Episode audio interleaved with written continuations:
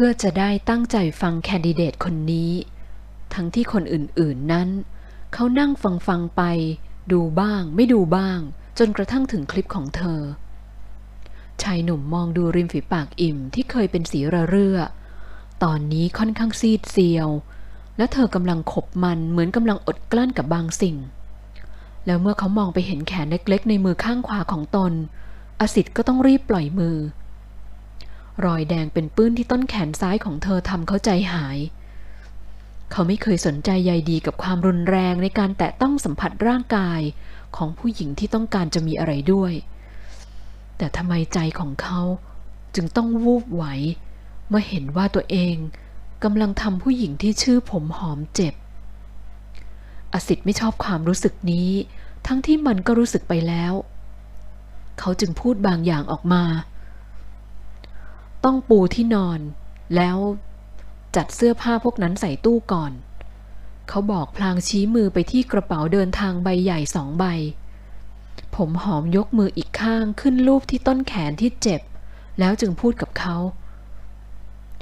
ดิฉันขอประทานโทษจริง ๆ ค่ะ ดิฉันคงต้องขอให้พนักงานคนอื่น ซึ่งกำลังจะมาแทนเป็นคนทำให้ เธอปฏิเสธออกมา แต่ยังพูดไม่ทันจบ เขาก็ขัดขึ้นซะก่อน เอาหน้า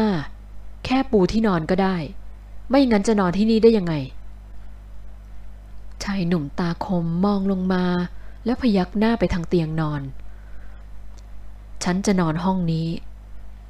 เขารีบพูดเหมือนรู้ว่า เธอจะบอกให้เขาไปนอนที่ห้องพักใกล้สระว่ายน้ำแทน โอเค แค่ปูเตียงให้เท่านั้น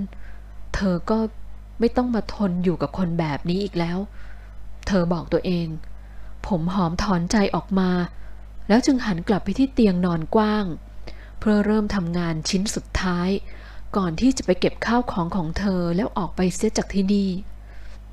ไปจากโรงแรมที่เธอทำงานมาได้ปีกว่าด้วยความสุขในมุมเล็กๆของเธอ เธอลงมือทำเตียงให้เขา โดยไม่สนใจชายหนุ่มอีก ในหัวก็ครุ่นคิดเรื่องที่ต้องชี้แจงกับพี่นุชผู้บังคับบัญชาสูงสุดของเธอ และเธอคงต้องรายงานและถูกรายงานยาวเหยียด ก่อนจะโดนไล่ออก เพราะการปฏิบัติงานไม่ถูกใจผู้จัดการทรัพย์สินของเจ้าของคนใหม่ ผมหอมทำงานไปอย่างเงียบๆ บางครั้งเธอได้ยินเสียงเขาผิวปาก บางครั้งก็ได้กลิ่นหอมแรงๆ มาจากด้านหลัง จากที่ที่เขานั่งอยู่ เขาก็คงเริ่มแต่งตัว ใส่เครื่องหอมแบบคนตะวันออกกลางทำกัน ซึ่งเธอไม่มีวันรู้ แล้วก็ไม่ได้อยากรู้สักนิด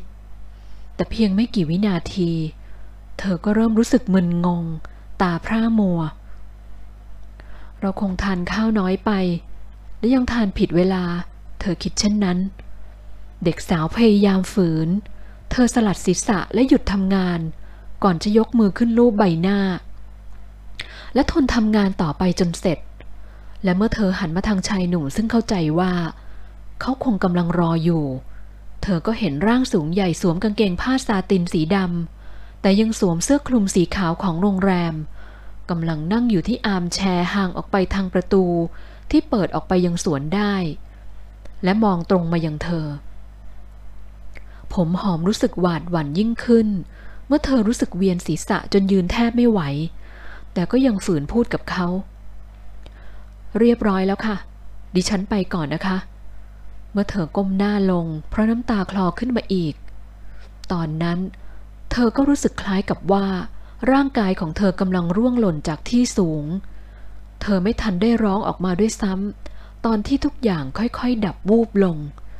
ร่างเล็กๆสุดลงทั้งยืน